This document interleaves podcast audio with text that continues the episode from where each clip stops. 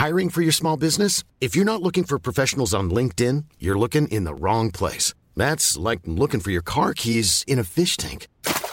LinkedIn helps you hire professionals you can't find anywhere else, even those who aren't actively searching for a new job but might be open to the perfect role. In a given month, over 70% of LinkedIn users don't even visit other leading job sites. So start looking in the right place. With LinkedIn, you can hire professionals like a professional. Post your free job on linkedin.com slash people today.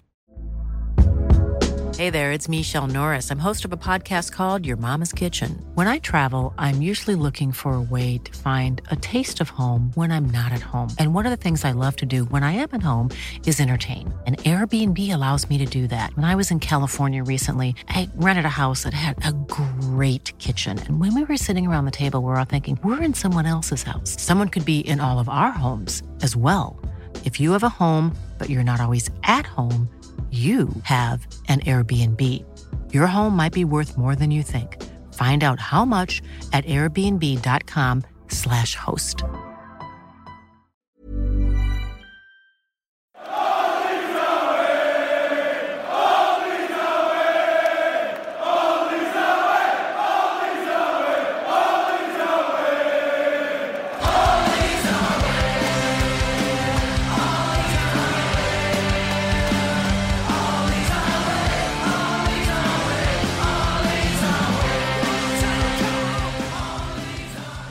Hello, and welcome to All Stats Aren't We, a podcast in which Leeds fans cast their combined eye over goings on at Elland Road, giving scrutiny to the underlying statistics and tactical footings at work at Leeds United.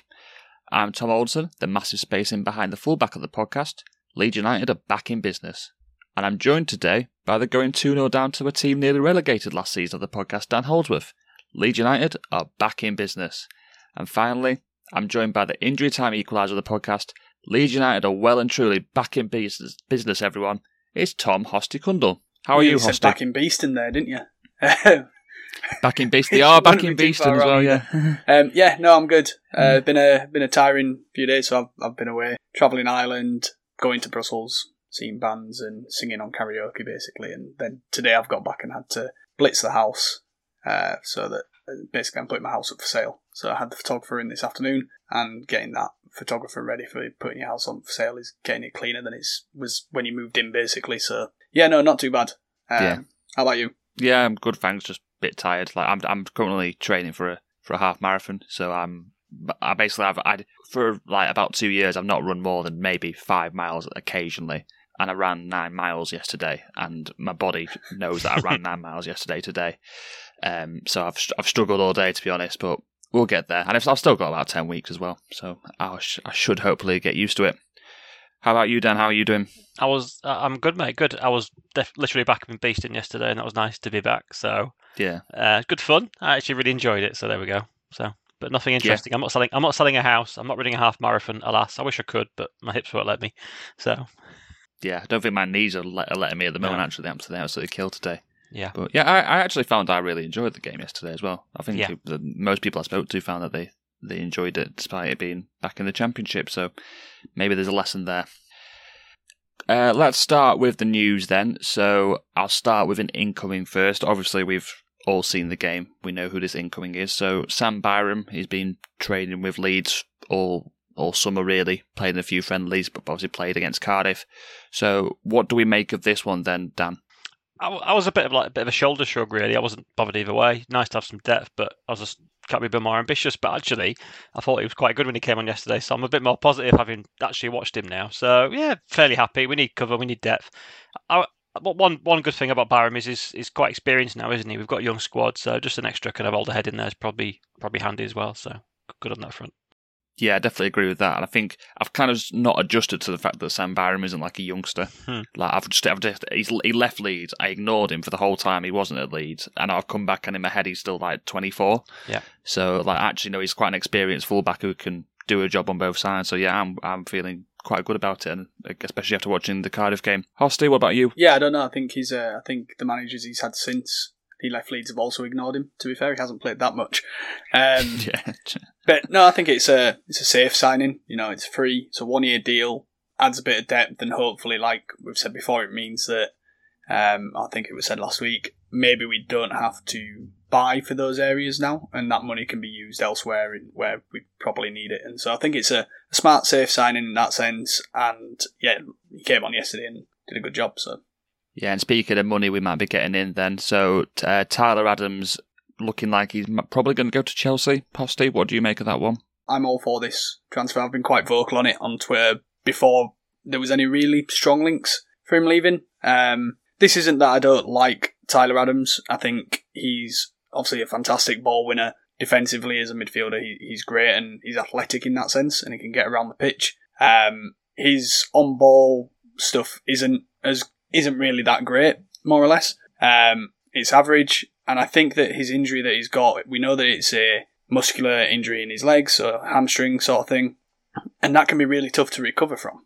We've seen players before, like uh, as an example, like Michael Owen, who came back and was never able to get to his full sprint speed again because he was scared of it popping. And yeah, I think if we can get if you can get 20 million for a player whose hamstring has absolutely been shredded this past few months, it's smart business when you're in the championship and you can get three or four players for 20 million then. And we don't there's no guarantee he's going to come back the player that he was last season. Um, and I fear that if we take him on as the player from last season, then oh, sorry, if we don't sell him and we expect him to come back at that and he doesn't, we're ending up going to just like make, he's going to end up seeing out his contract, go back to the MLS because he can't run anymore. Yeah, it's it's one where I like I don't think any of us are like I think even though quite a few people have been vocal about selling Adams, I don't think it's for the reasons that he's a bad player. Like to, to, he's obviously a good player. He was one of Leeds' best players in um, last season, but you're getting that fee for for him to get players in in the situation we're in,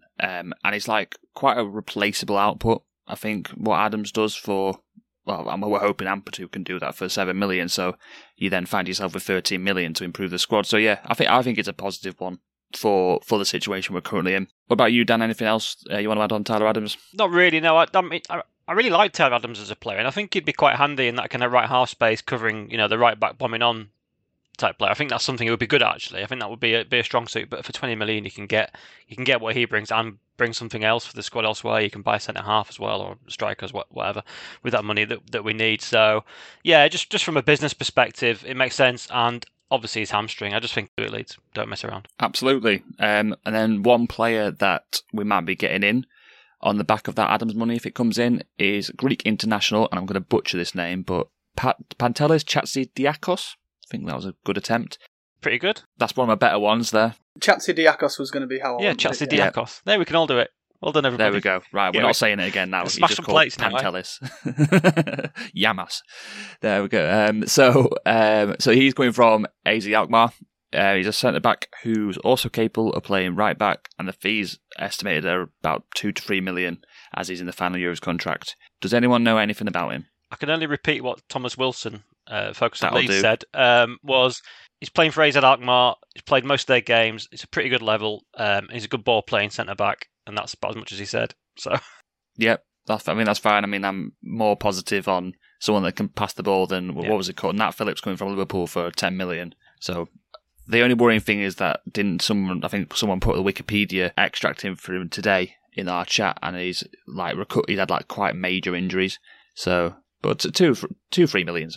I think he's had two full seasons without a major injury there, so perhaps past that, I guess two years ago, maybe it might have been a really risky signing, but it looks like he's perhaps over those injuries. Yeah, and again, with like what I was saying regarding the Adams fee, you sell him for 20, you're only paying two to three million here for a position that we need.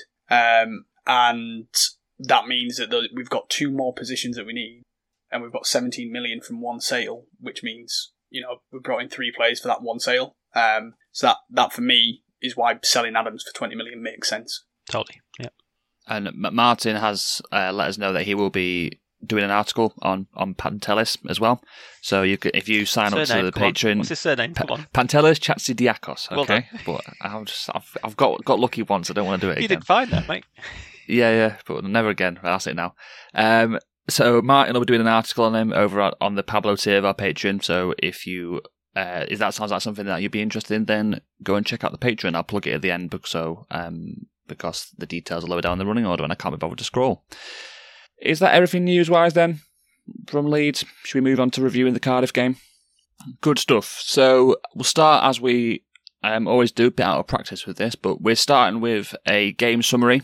So the the game started with Leeds holding the majority of the possession. They were attacking well, but struggling to create good opportunities. And then around the 15th minute, Leeds managed to break through Cardiff's defence and had a flurry of shots through Gnonto, Summerville, and Archie Gray. However, the first goal of the, came, the game came from Cardiff, taking advantage of the space provided by a communication error, and they burst down the left flank through uh, Callum O'Dowda, who crossed it into the box.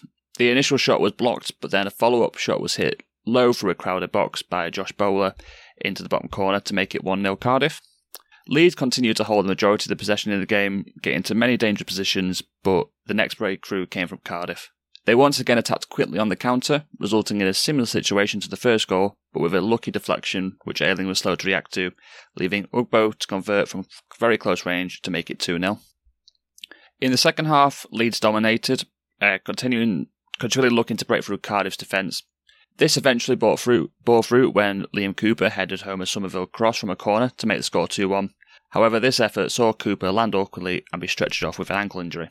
The game followed a similar pattern, with Leeds dominating all the action, and eventually in injury time, Crysencio Summerville equalised in the 96th minute from a well hit shot just outside the Cardiff box, and the game ended 2 2 let's get into the questions um, to talk about this game then. So, yeah, this is the section of the pod where I ask the guys a series of questions, um, and we're just trying to get into the details of the game and work out what, why, what happened, happened basically. So, Hosty, I will start with you for question one. Were we bad in the first half, or were Cardiff good? Yeah, I don't. I don't think we were bad, and I also don't think Cardiff were good. Um, I feel, as you said in the summary, that we lacked that bit of composure in the final third and then Cardiff's goals basically they looked out on their two goals of uh, they just were basically the only chances that they had. Um, and we'll go into it later on, but the big issue throughout the game really was that the positions and movements being taken up by our forwards. Um, they were sim- they were very similar forwards basically, and no one was pushing against the back line to put to stretch the defence in that way. Um, and that just meant that the final options for the pass were always the same, and the runs were always there were no difference in runs, or we'd see uh, Summerville and Gnonto being quite quite deep off the back line to come and pick the ball up, um, and then no one was like trying to run in behind the majority of the time. That that's where I think the issues were. I don't I don't think that we were bad. I think basically we we were quite the same in the second half. It was that Cardiff changed a little in the second half mainly. Yeah, you've, you've arguably got the front four of Leeds who all like to, t- to occupy the same area of the pitch, haven't you? Really, like left wing or left half space, maybe behind the striker a little bit.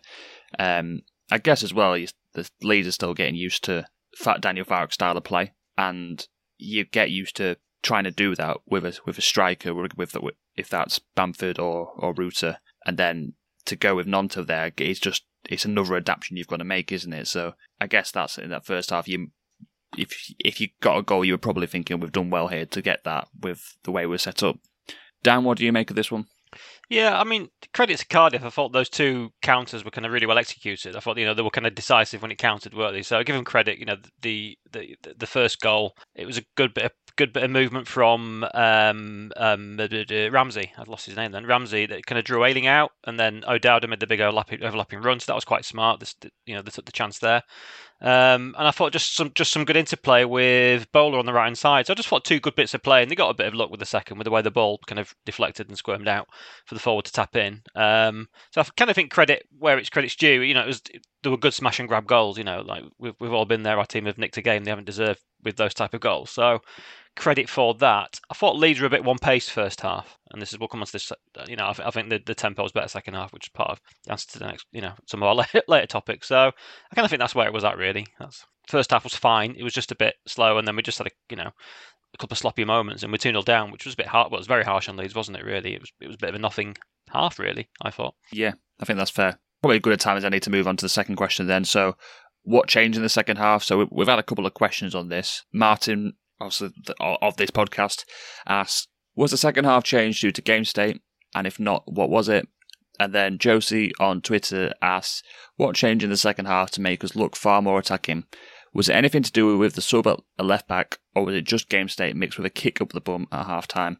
So, Dan, you kind of alluded to that into your response. So, do you want to take this one? Yeah, yeah. Well, game state certainly because we got the goal, didn't we, within a couple of minutes or three minutes, whatever. So, yeah, that that that definitely pushed um, Cardiff back, and they kind of sat deeper. I think second half, but like I say, I think we our tempo was a bit better, and I think that we our players did a bit more ball carrying. So players were a little bit braver on the lead side. I think you saw, you saw Gray, you saw um, Ampadu, like Summerville Sinisterra dropping deep, picking up and carrying the ball and breaking the first line of press and then playing. So I just thought there was like a general sense of momentum was built into the game. And that was just through probably, you know, better ball carrying and, and, and just being braver and more aggressive on the ball um, second half. So I guess a combination of game state and, and faster play is probably the way I'd, I would say. You know, when we when we had good moments, it was they were a little bit quicker to get it forward second half.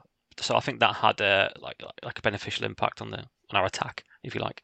I guess like there could be a mixture of but yeah, like you said, a mixture of both there. Like the, the game state, I think definitely played into it that we could out we could kind of camp in their half, but players' ability to sort of carry the ball was probably because Cardiff sat off and yeah. gave them the chance to like get the ball, turn, run at them, which just again played favour to our hands really. So yeah, I think those were definitely the factors. Sorry, go on. One, At one point, I thought I thought Ampadu was a bit more aggressive second half. Uh, I think he was quite safe and a lot of it, uh, a lot of um, horizontal passing first half and just being safe and keeping the ball and playing out to the fullbacks or whatever, or you know out to the wingers. Whereas second half, I think he turned and, and was looking for more vertical passes in you know into into like Sinisterra or Summerville coming inside, almost um, Red Bull like. Sorry everybody. In, in some of those kind of you know up back and through type type play, we saw, we saw a bit more of that kind of play. So uh, there was probably a little bit of a Park probably told Ampadu to be more aggressive, and, and I think that was a factor in the kind of sense of momentum, of the, you know, being more, more with Leeds. I think that was probably the slight change in that respect. Yeah, I think a lot of it was game state. In my in my opinion, as I said, I wasn't. I, I more felt that, like you were saying, Tom, um, that the reasons why we were able we had players carrying more was due to Cardiff sitting back, and that came from the fact that we got that really early goal. Um, which came from a corner, which you know we thought we thought we weren't going to really score many of those, so we've got one in one already. Um, so yeah, I felt like that was more what gave us that per- perception was not that we had more intent on the ball, but more that not more than the first half anyway. Sorry, that was uh, that was my dog shaking there in the background. Um, it was more that Cardiff ceased their possession with the ball to us. Um, the change in left back, I don't think Hjelde did anything wrong really in the first half. I think that the fact that Byram came on and plays left back differently to how Hjelde had was what made the bit more of a difference. So we were more, we had more options to do different things on the left hand side now than what we had in the first half. Um, you know, Byram plays that role a little bit differently. He plays it a little bit wider, and he has different angles with his passes using his right foot instead of Hjelde with his left. And I think that's where it created that sort of uh, that that difference in the second half. And we know that he's a lot more comfortable playing further up the pitch in those areas because we've seen it in the championship with us when he was asked to play right wing for a few games as well and right midfield uh, in, in his really early career with us. And so yeah, that's that's kind of where I think it kind of kind of changed was I think it was more actually that left back change rather than anything else in game state. Well, one thing one thing I noticed is on a couple of occasions. I mean, Byram was doing the inverting thing that Hjelde was doing a little bit, but when when it was on, he would you know he would get on his bike, wouldn't he, and get up the pitch, and there was some really nice kind of kind of interplay, you know, little triangles down the touchline with Byram and, and you know Sinisterra and James or whoever it was drifting out to that side, and yeah, we weren't getting that at all from uh, Hjelde first half. You know, Hjelde was kind of very much holding the central space, wasn't he, as a centre mid, yeah. really, effectively on in possession. So yeah, yeah, I think we just we got more of a hybrid fullback stroke inverted from Byram. It just offered a bit more dynamism, didn't it, on the left? Yeah, I agree with that, Tom, completely. Yeah, I'd agree with that as well. And um, it yeah. leads us nicely onto our third question, actually. So we've we've touched on sort of what Byram did differently to Hjelde, but um, I will just t- uh, touch on Hjelde for a, a, brief moment. So you've both kind of hinted at this, but w- would you say, uh, Tom, that Hjelde was unlucky to be to be uh, hooked at half time, or do you think it was just a case of we wanted something different and Byram was able to offer us that? So I watched the game after everything else had come out. So after the game and after the interviews and stuff, and it, it was interesting what Farke said that Byram played that 45 minutes because he doesn't think he's got 90 minutes in him yet because he hasn't played a lot. Um, so that made me think, is Byram actually his first choice? Was the first thing that, that I thought there. I do think, therefore, that's why that change was made initially. But it also just, like I said, I don't think he did anything too wrong. It was just the way he plays that role. We weren't getting anything from it, and when Byram came on, we got something different there. So I don't think he was unlucky. I think it was much more of a tactical thing, and I think that maybe he sees, maybe he also sees it as horses for courses with them, t- with them too, and maybe he wanted to start Byram in this game, I would have preferred to have started Byram in this game, and he'd maybe start Hjelde in a in a different game when he wants something different from his left back. Dan, you got anything to add on Byram or Hjelde, or should we move on? Well, yeah, my view, my view in the ground was that this is harsh on Hjelde. He's been fine. Um, I do think he has the old a little bit of fault for the second goal. I thought he was a little bit square, wasn't he? And Bowler ran around him a little bit. You know, perhaps he could have done better there. But yeah, generally speaking, I thought Hjelde was fine. My view was harsh. Um, but yeah, completely in hindsight, the way the way that um, the tactical change that came with Byram it makes all the sense in the world. Um, you know, especially on the second watch back, which I've done this afternoon. I was like, yeah, that made that made total sense. So yeah, no no, no arguments from me. Yep, nor me. Yep. Um, other the next fullback then. So Luke Ayling, he's been singled out by fans due to his involvement or perceived involvement, depending on what your perspective is, in the conceded goals. Um, so Dan, what did you make of Ayling's performance? I was like, I was like everybody else coming out the ground. Oh, Ayling's finishes, for fuck him, get rid of him, throw him out. But actually, on, on the watch back, um, yeah, it was basically the first goal, and, and he, he essentially followed Ramsey, didn't he? He followed Ramsey a little bit too much. It was almost Bielsa like, wasn't it? Like he was man marking and going too far. Yeah. And he should have.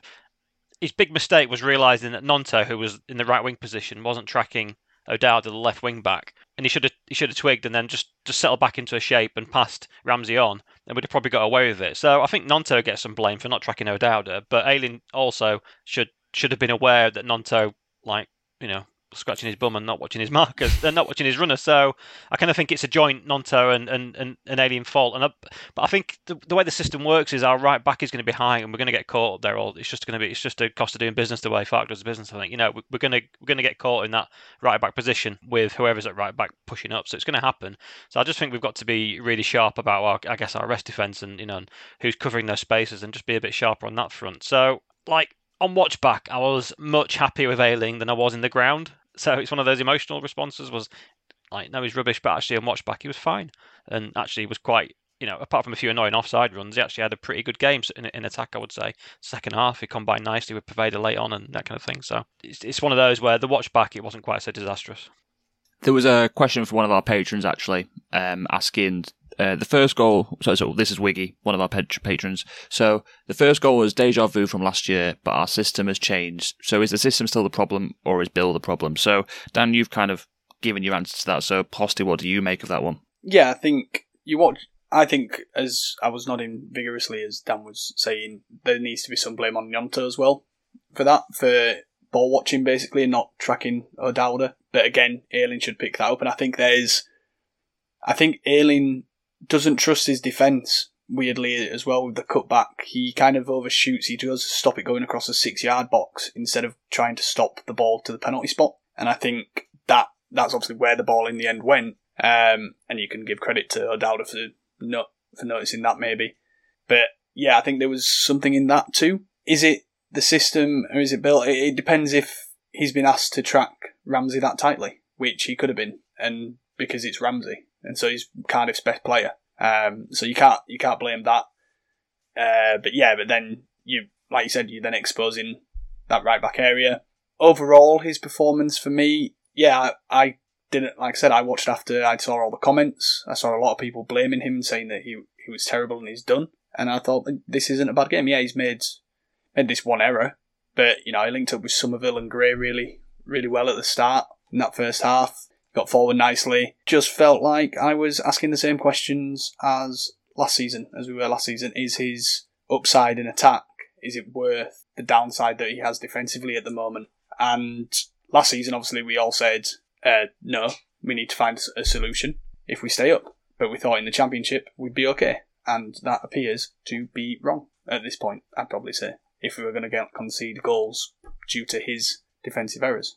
Yeah, it's it's one of those, isn't it? Where I, I don't think i I would agree that I would probably don't want him as a, a starting right back. I, I think from what we've seen, definitely last season, and probably what we saw on Sunday. But as a, a backup to Drameh, or it may, may even end up being a, a backup to Byram potentially. You don't you don't know. Um, I think he's fine. He can cover right centre back as well. So I don't think it's a case of drop him and never see him again. I just think I don't want to be relying on Luke Ayling for a 46 game season. One thing in Drameh's favour is, is, is, he's played more wing back, but he's got great recovery pace. If you ever watched it, I watched him a little bit for Luton last year, and he was, he was quite high and wide, and he gets back really well. So I think, like I said, I said before that the Farke system, the cost of doing business with that, with the way he plays, is there's going to be gaps at right back, but we can mitigate that with with a really quick recovering right back like Drameh. So I would hope Drammy gets gets fit and nails that spot down. I think it'll be less of an issue. It'll still always be an issue, but less of an issue with him. With Ayling as well, I think um, on on Sunday felt like obviously the first half, the two conceded goals, he felt quite a negative performance, and then second half, I think a lot of us felt quite positive about his performance. Hey, I'm Ryan Reynolds. At Mint Mobile, we like to do the opposite of what Big Wireless does. They charge you a lot, we charge you a little. So naturally, when they announced they'd be raising their prices due to inflation, we decided to deflate our prices due to not hating you. That's right. We're cutting the price of Mint Unlimited from $30 a month to just $15 a month. Give it a try at mintmobile.com slash switch. $45 upfront for three months plus taxes and fees. Promo rate for new customers for limited time. Unlimited more than 40 gigabytes per month. Slows. Full terms at mintmobile.com.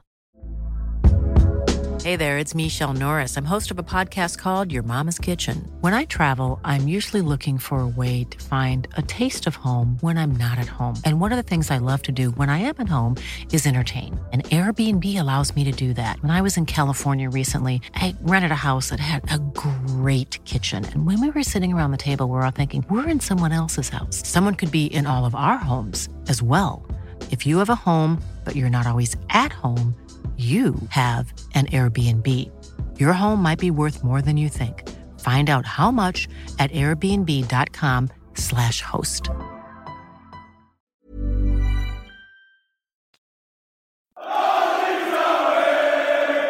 Was that was that a case of like similar to what we um, spoke about in the previous question? Like, did, was it because Cardiff set off so he can like bomb on as we know he can do and like do those interchanges, or was there actually something that he was doing differently? Uh, Dan, do you want to take that one? I don't think there was a difference, to be quite frank. I, I wondered about Archie Gray kind of covering him a little bit more cautiously second half um, at times, but no, I don't think there's a great deal of difference. I just don't think. I think the momentum was over Leeds, and Cardiff just didn't really have an opportunity to, to exploit him. So I don't think there's a massive difference, to be honest. Tactically, not, not anyway. That's fair enough. Anyone got anything else want to say about Luke Ayling? Or should we move on to the next question? No, let's talk. Let's talk about a seventeen-year-old now. Yep. Well, someone who was he was he was in the fullback area, so we're get, we're getting there. Uh, so yeah, Archie Gray, as Hosty's hinted to, so he's uh, one of the the good stories to come from the game on Sunday. So Hosty, what what was it that Gray did well in that game? For me, it was just how he he looked like he's that wasn't his debut. Basically, it looked like he he just looked really comfortable. Sure, there were a few errors, but you know we've we've spoken about every player on the pitch has has made errors in a game. You're never going to have a 100% everything. And yeah, like like we said, he dropped into that right back area for build up really well. He got himself about the pitch physically and didn't look at like to say he was 17 out when he uh, went over to when he went over to take that corner and he raised. I was just like, hang on, this kid's 17. Like, and he, I was like, he's built better yeah. than me. Um, so yeah, no, he was just he was just really good, and that was the first time I've properly watched him. I reckon. Um, yeah, he just was. He looked really comfortable, and yeah, that, that that's all I can really say. Like there, there was nothing properly that I can pick apart. Yeah, that's fair, and I, would feel completely the same. It's probably the first time I've watched him properly, and it was like just quite a nice watch, really, wasn't it? Like he didn't, he just did everything all right. There wasn't any huge blunders, he, but he just felt like there was, were some really confident passes as well. Like he didn't look scared for to make yeah. those passes. He was just like, "Oh, this is the pass I need to make. I'm making it," and that that was just re- that was just really yeah. good to see. Yeah, which is mad considering his age. Considering like I can't look after myself and I'm well well older than him.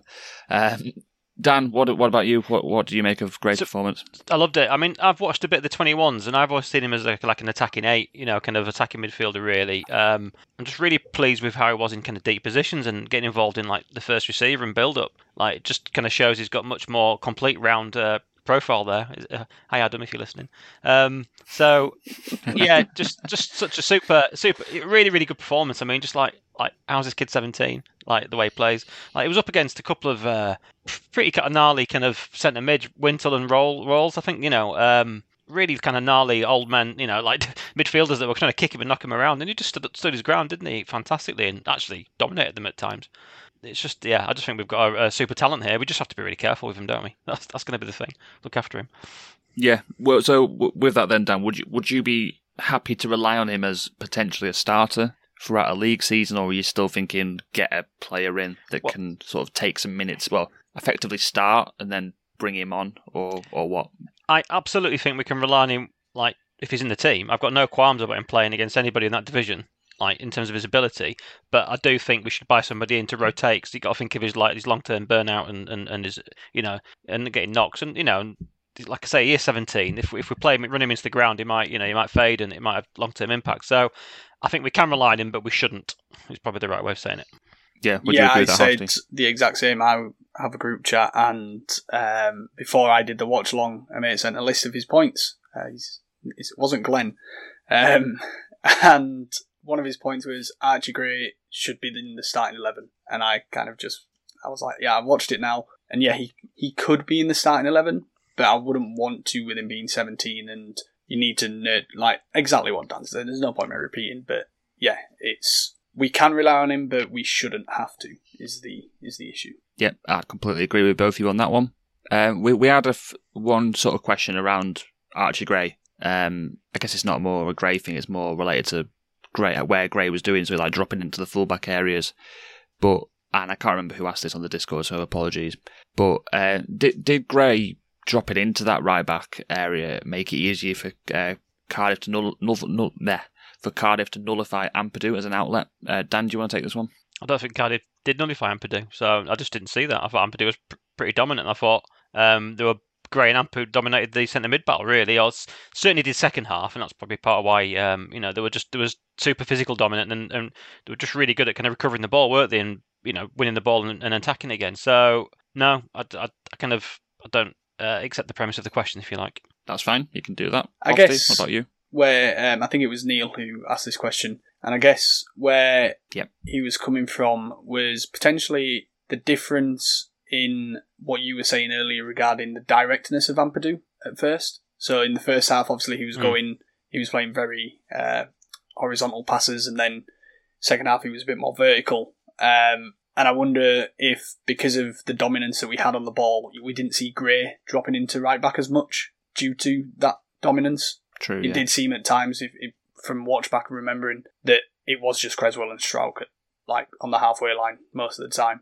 and everyone else was filling in certain areas. You've spoken about Gray driving with the ball a bit more centrally, and yeah, so I wonder if that's just where that perception has come that Gray dropping into right back nullify, allowed Cardiff to nullify Ampadu when really I think it was more that Cardiff dropping off just meant that Ampadu could do different things and Gray could do different things. Yeah. Anything else anyone wants to say on Gray? No.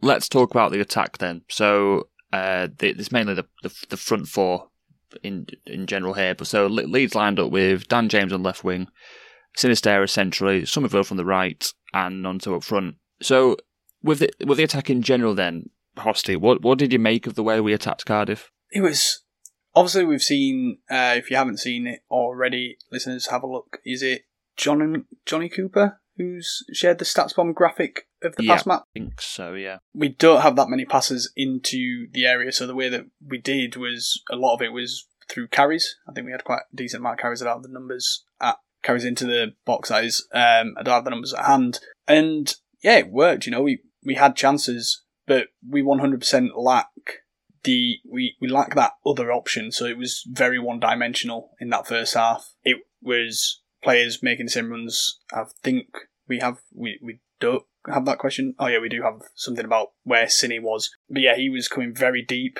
and trying he was trying to drive from deep in that ten roll, And obviously it's going to be an issue. Again, this question's coming up regarding teams sitting back um, against us.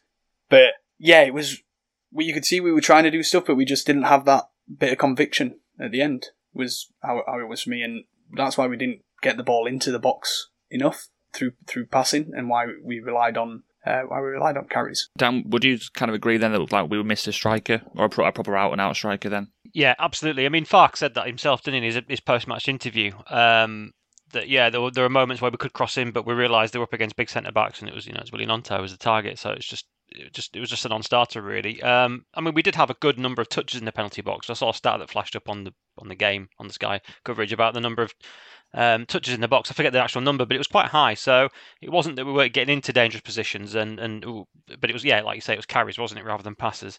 Um, but certainly, yeah, I just think just somebody that can run on the shoulder and, and, and kind of move the centre backs around probably it would probably help the likes of Gnonto, wouldn't it, in Sinisterra, because it would like generate space for those guys to run into from behind. And we didn't really have that, so they were more often running into a packed area. Whereas you know a, a good striker might just drag them drag drag defenders around a bit and just make a little bit of bit of space for people to run into. So certainly, yeah. There was um we've had a question on Patreon from Dave McNutt. Um, and he asked, "What were your thoughts on Gnonto as the central striker with Sinisterra behind?" So I'm going to start with Gnonto, as you because you've kind of touched on it already. So, w- what did you f- make of Gnonto in, in general in this game, Dan? I, quite liked him actually as as a striker. I thought his hold up play was pretty good. I mean, obviously he can't play the ball to him in the air, but when he receives the ball, obviously, like you know, with his back to goal, he holds it, doesn't he? And he lays it off well. So I, I think he was okay, but the problem is he's he wants to roam, doesn't he? He wants to go out on the wing, and, and he doesn't kind of play in that middle middle third, in that middle vertical third, if you like, uh, the width for the, the penalty box. And I think we needed some of that against Cardiff. Someone that's just going to hold that kind of middle middle area, and, and just he just doesn't do that. So I quite like the idea of Gnonto as a ten behind a striker, but not as a striker and Gnonto can have that freedom to roam and combine with the wingers and the fullbacks and all that kind of stuff from the 10. But I just think we need someone just to hold position. Um, and he doesn't do that. But generally speaking, considering his his skill set, I thought he did okay, and I thought he held the ball up for us reasonably well when it wasn't aerial, when it was played up to played, played to his feet. Yeah, I'd completely agree with that, and I'd, yeah. I would definitely be one that I'd want to see if we manage to keep Gnonto into the season. That I think yeah. I'd probably see him as the ten long term, yeah. um, because he can dribble into the box that he likes, or he can move out to the wing, which he, again he also likes. So I think it would just suit his game more. And he's kind of like what well, he kind of thrived last year when he was always given a bit of a free roll to just do what he, he thought was best, and I guess that was down to a lack of tactics in the team as well. Um, but I think yeah, that that ten role would suit him better than playing up front, which I've despite the fact that I think he did play well against Cardiff in general.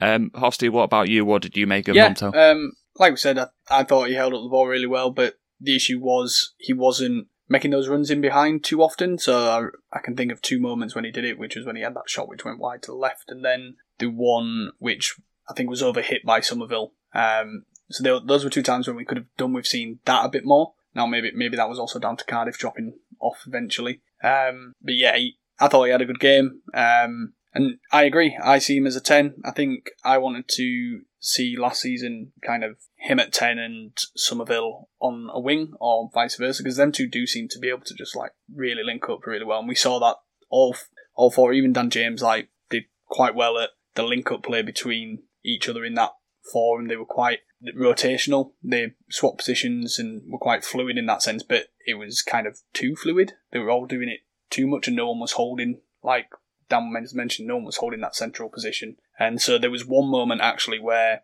Ayling gets the ball out wide on the right, and they all kind of do the same pace run. So nobody's attacking the front post or attacking the back post at, at pace to pull defenders, they're all kind of just jogging in to be the pullback option because that's what they all kind of have done their whole career. And they're not used to making those darting runs into certain spaces to create space for them to be that pullback option.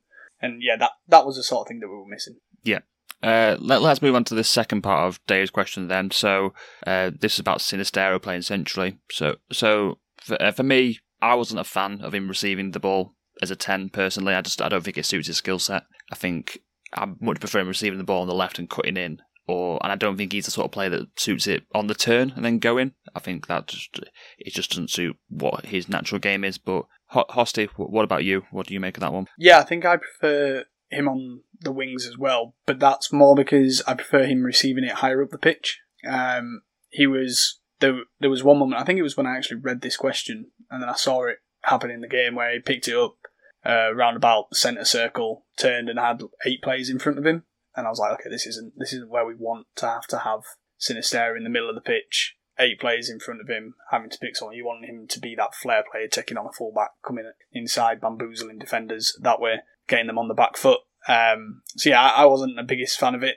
I don't think he's bad at it though. I just think that he. I, I think he's a lot. No, I think I he's a lot yeah, I agree with better elsewhere. Yeah, I'd agree. Yeah, I, th- I think partly to do with his athletic profile. He's not a particularly explosive guy, is he? And I think when you've got like Gnonto, who's quite explosive, it's, he's, he's better in traffic, isn't he? When uh, off the side, he's just he, he's got quite a good. He shifts the ball really well, doesn't he, onto his right side and, and buys himself space and time. And then his execution and his decision making is really good, probably the strongest in, in that forward line, Sinisterra. So I just think if you put him on that left side, you kind of you, you, you give him the space and time to do what he's good at, and and if you play Gnonto centrally and you've got Summerville on the side, they can do that kind of really like fun combination play they do more often off the cuff stuff, which kind of suits those two. So I just feel like you're getting the, best of those talents in those positions, really. I would say. So yeah, my, my ideal would get Sinisterra back over on the left hand side uh, and, and Gnonto centrally, and just kind of maximise their their physical traits as well as their like technical traits. And I guess the other thing is, is the angles, the way he strikes the ball. Sinisterra suits from, from the right hand side as well. So that's another thing. I think you know they, they're kind of cutting in and curling the ball towards the goal from that kind of right side, sorry, left side of the penalty box. You know, his right foot I think really suits him as well. I think he'll pick up goals that way this season if he gets the opportunity to do that. That moves us ni- nicely onto our next question then, which is from uh, Richard, another one of our patrons. So he asks, any thoughts on who is our best 11, considering we have four left wingers in the squad? And he, he wrote them down for us as Cine, Gnonto, James, and Harrison. So I'm not too bothered about the re- uh, best 11, but those front four positions, Dan, what, what would you make of those going forward? If if we keep everybody everybody's fit, Sinisterra, Gnonto, Summerville behind probably Rutter at the moment. Um, that would be my four. Um, I just think you know the the best three players in our team probably are Sinisterra, Gnonto, and, and Summerville. Put them in their best positions, you know, and, and just let them let them cook. Really is, is the is the point I would make. Um, more than happy to see Poveda and get minutes on the right, and, and, and even Dan James, what Dan you know did okay yesterday, and, and Jack Harrison, who knows if he stays or not. But yeah, that's what I would do. I would agree. What about you, Hosty? No, 100% agree. That's about it. Yeah. I yeah, mean- that's fine. Yeah, happy to see Gnonto back on the wing again now and again. He was good on the left wing, you know, as the system, you know, as the season goes on. But yeah, Yeah, I think um, I think it's Yeah, that I'd case agree. of if they're all available as well at the same time. Yeah. Yeah. or if they stay, if we get if we get the choice to do them again. And yeah, like Harrison's a weird one. I don't I don't know what's going to happen there because it doesn't sound like there's a not a lot of noise about him leaving. But so he he, he might factor into this decision making at some point as well. It's also yeah, it's also going to be interesting when we consider we've not really seen Farke use an out and out left winger or right winger. There seem to be players who want to come inside, so it'll be interesting to see where he would play Harrison. Um, yeah, Maybe off the right. we've all said we don't quite like Harrison doing, but maybe he maybe it gives the width that kind of Byron provides on the left. So if you actually have Hjelde, maybe Harrison provides that bit of balance on the left with Hjelde coming inside and sitting. takes me takes me back to the the promotion season when Dallas was our left back and he used to invert quite a lot, didn't he, and kind of make inside seam runs, and Harrison was the, held the width on the right, on on, on left, should I say? So yeah, you might see that back, might you? Last question on the attack then. So this is from Paul, and he asks: Is the opposition sitting back likely? Um, is so? Is the opposition sitting back likely going to be something that we're going to have to put up with thi- this season? Presuming it is, what's our best tactic for overcoming it? Dan, do you want to take this one? Yeah, well, I I mean, the big problem is the lack of a centre forward, isn't it? Um, and uh, so we had the, the the three that play behind the striker for Farke are generally fairly narrow, aren't they? One of the wingers occasionally goes wide, so I think we're going to come across um, pack boxes quite a lot. So I'm kind of wondering is do we have to be try and be patient and try and draw players out and kind of get those artificial transitions going? You know, so is it like you know instead of horseshoeing round, do we play it back again and try and draw them out and then go quick back in again? So I wonder if that's something we'll have to do or have to see a lot of, and you know, the fans might get frustrated with it if we're kind of playing back to our centre halves again to then generate a transition. But um, to to kind of counter it, I thought when we were successful yesterday in the second half, it was moments where someone turned, Ampadu turned, or or even or Sinisterra or or, or some people turned and, and broke the line and then fed the fullback who was overlapping at that point. So we have to kind of I guess we have to like pick our moment and then go and all go and all go really quickly, um, like at unison. So we can't just be shoot- you know, if we just if we end up just shoehorning like horseshoeing the ball around side to side, we'll just get nowhere. So I guess I guess it's just going to be about bringing the ball out and then and then turning and going back again. Almost that's going to have to be the the approach. I mean, one thing looking at the xG yesterday was the, the we had a lot of shots for a lot of uh, a lot of single figure xg, a lot of you know 0.03, 0.8, that kind of thing, and that's that's what's going to happen when you're hitting a pack box. Um, and we don't really have people that take quick early shots, so I hope that's something they do rectifying the transfer market before the end of the season. Joel Piroe. Yeah, fingers Yeah, crossed. yeah, yeah. Well, he's what, what was he? Fifteen million. Tyler Adams twenty million. That Yeah. adds in my Yeah. head. Yeah, yeah. And then you've got five million spare for our Greek centre back that I'm not going to say again. the fact that we've got players who can carry the ball can be dangerous for packed opposition. Um, so I think that's another way is just getting the players on to get at the defenders, push them back, force them into their own area, force them into making a choice whether to challenge or to hold. Um, I think that's the way which probably isn't utilised a lot within football as a whole at the moment.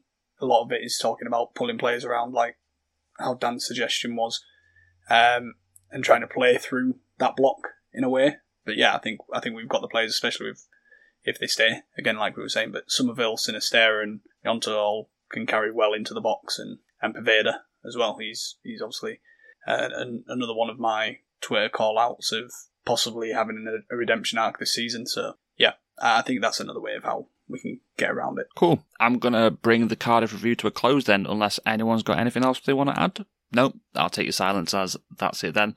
So there is a game on Wednesday, but as the Prince of All Stats on We, Darren Driver said, cup football isn't real football, so we're not going to discuss it in too much detail. But the the only thing I will ask you guys is one, do you think Farke will take it seriously? And two, do you think we'll see plenty of changes from the game? So Hosty, I'll come back to you. I really don't know if he's going to take it. Oh, say take it seriously. It's whether he sees it as being another game that can help his team understand his ways. So maybe he goes strong early Yeah. on um, in that way. The bit which actually has disappointed me most is that Byram did come on yesterday and so couldn't make his second debut in the exact same competition against the exact same team as he made his first debut. Um, that that would have been just a nice full circle for me. Um, but yeah, I I've no idea how many changes he'll make. Like I said, it, I think it depends. I think we're probably going to see Cresswell and Struijk start at centre back. I think that makes sense. We probably would have seen Drameh, but he's possibly still injured. We think so. Then doesn't really leave you with much. It leaves you with starting Byram at the back, and then maybe JB starts, but who knows? Yeah, and then the front four basically it's either the front four that finished or the front four that started again. Yeah, I'd imagine you Yeah. see Poveda. Like you Pervaders and he Maybe. brought on Perkins, didn't he? And yeah, Don't forget Yeah, Cal what about- Darlow. yeah, Calgadalo Cal probably Darlow started might as stay. well. Yeah. He'll be playing, yeah. So, yeah, I, I think I think no, he won't take it seriously. I think C will see uh, B will see a lot of changes. I mean, I'm expecting you know Shackleton to get a game, JB and Bate probably, um, Poveda. I'm, I was thinking put Heel back in to try and you know like I guess give him a chance to get some more minutes. So yeah, yeah, I think it's going to be quite a bit of changes. There'll probably be a couple of senior guys. I mean, we've got no choices at centre back, have we? Unless unless he really goes with the youth and picks you know Montero or um, Mullin or someone, but I'd, I'd be surprised. Yeah, I think he'll go with Struijk and Cresswell. But I hope he wraps Ampadu in cotton wool. I hope he wraps Archie Gray in cotton wool. I hope he wraps Sinisterra and Summerville in cotton wool. And otherwise, he can, you know, that's that's that's my hope. Yep. And that's all we're going to talk about the Shooters game. So that's that's all you're getting, folks. Sorry. Right. So I'm a bit of a Patreon plug now. So once again, thank you to everyone that's signed up since we relaunched. We really appreciate the support. As as we mentioned at the start, Martin is going to put an article together for our new centre back. Potential new centre-back. is, Let's as say potential new running centre- order, potential potential new centre back Pantelis Hatzidiakos. Um, which you, if you sign up to the Pablo tier, which is the top tier, you'll be able to get that one along with any additional pods and articles we'll put out throughout the season. So if that sounds like something you'd be interested in, then you can go to patreon.com forward slash or ASAW Patreon. The Birmingham review, if you are listening to this on the Patreon, is probably out already because we're going to record it in about 15 minutes' time in our actual time. Um, and if you're not on the Patreon, it'll be out later in the week on the free stream as normal. We will be back next week with a review of the Birmingham game and a preview of the West Brom game, where we're hoping to get in our first opposition fan preview of the season. So that's something to look out for. But until then, I'll say thank you to Hosty, Thank you. thank you to Dan, Thank you very much. uh, thank you all for listening, and have a great week. Bye.